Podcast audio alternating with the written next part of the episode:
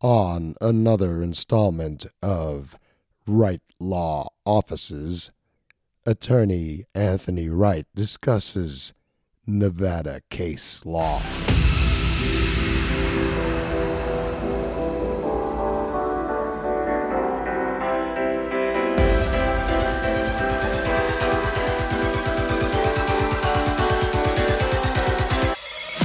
Welcome to our channel.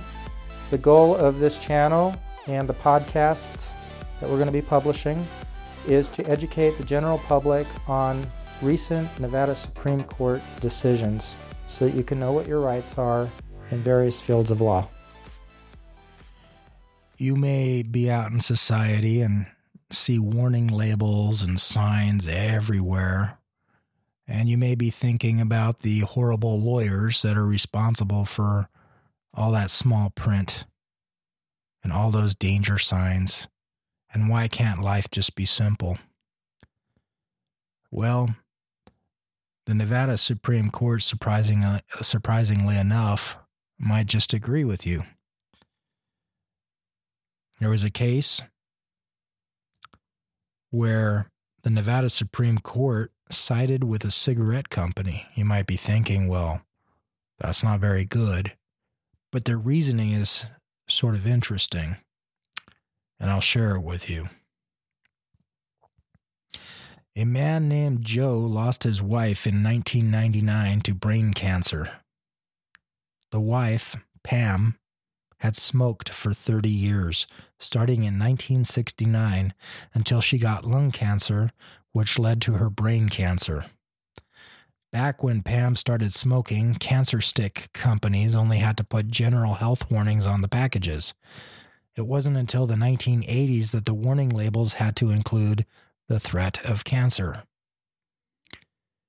Joe Din did the American thing. He sued the manufacturer of Pam's particular brand of coffin nails, Philip Morris, in a Nevada federal court. He or his attorney told the court that Philip Morris is strictly liable for Pam's death. Strict liability is a lawsuit claim used when a business sells a dangerous product. If Joe can prove that Philip Morris caused Pam's death, Philip Morris will have to pay. But Joe did not want to have to prove his case. Instead, he wanted the court to make Philip Morris prove that they did not cause her death. Usually, a plaintiff like Joe has to prove his case, but here, Joe figured that the wicked Philip Morris must disprove its case without Joe having to prove the normally requirement element of causation. Joe basically wanted the court to tell the jury that the jury could presume that if the cigarette packages had the cancer warning when Pam started smoking, she would not have started smoking.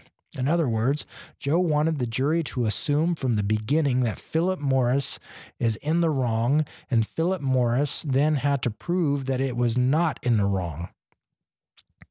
Somehow, Philip Morris would have to provide evidence that Pam would have smoked their cigarettes even if the cancer warning label had been on the packages, clear back in the 1960s. Come on now, that, that was in the 1960s. Do you really think a lot of the young people back then would have listened to warnings? I mean, wasn't that the time of experimental drug use? Wasn't the military actually handing out packs of cigarettes to the soldiers? Anyway, Philip Morris did not want to have to try to prove to a jury that Pam would have ignored the warning labels. They told a federal judge that this heeding presumption, heeding, H E E D I N G presumption, should not apply in this case. A heeding presumption is what I've been talking about. A jury may presume that a person would have heeded a warning if a warning had been given, and that the defendant then has to try to prove that the person would not have heeded the warning. It's almost like a religious person asking an atheist to prove that God does not exist. Well, since this is a federal case in Nevada and the federal judge did not know what to do, the judge decided to ask the Nevada Supreme Court what it thought. Does Nevada condone heeding presumptions like some other states do? The Nevada Supreme Court answered, Nope. No, we don't. Philip Morris therefore won this little skirmish. Joe would have to prove causation at trial. In other words, Philip Morris caused the death of his wife. You might ask why the Nevada Supreme Court would side with the manufacturers of death on this issue. Well, our scholars in black robes in the Supreme Court said that a heeding presumption is contrary to Nevada law and public policy.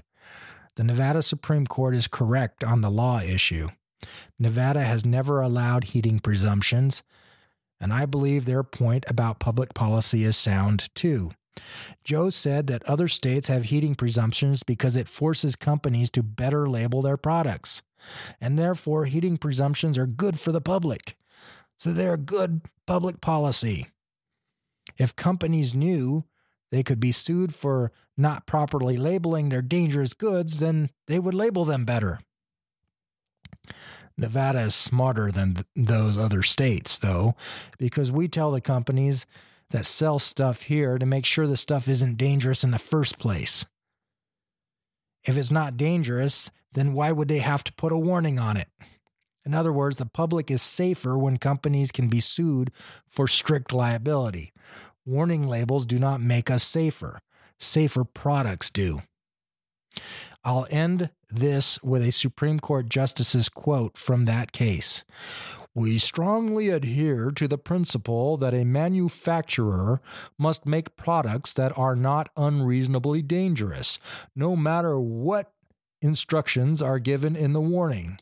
Therefore, we conclude that it is better public policy not to encourage a reliance on warnings because this will help ensure that manufacturers continue to strive to make safe products. If you still want to read this long Nevada Supreme Court decision that I've taken all the trouble of explaining, you may. The decision is called Rivera versus Philip Morris, and it was decided in Nevada in June 2009.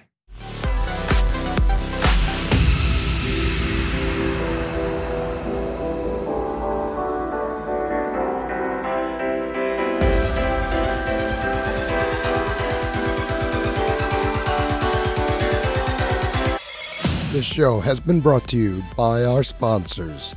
Free, free, a trip to Mars for 900 empty jars. Burma-Shave.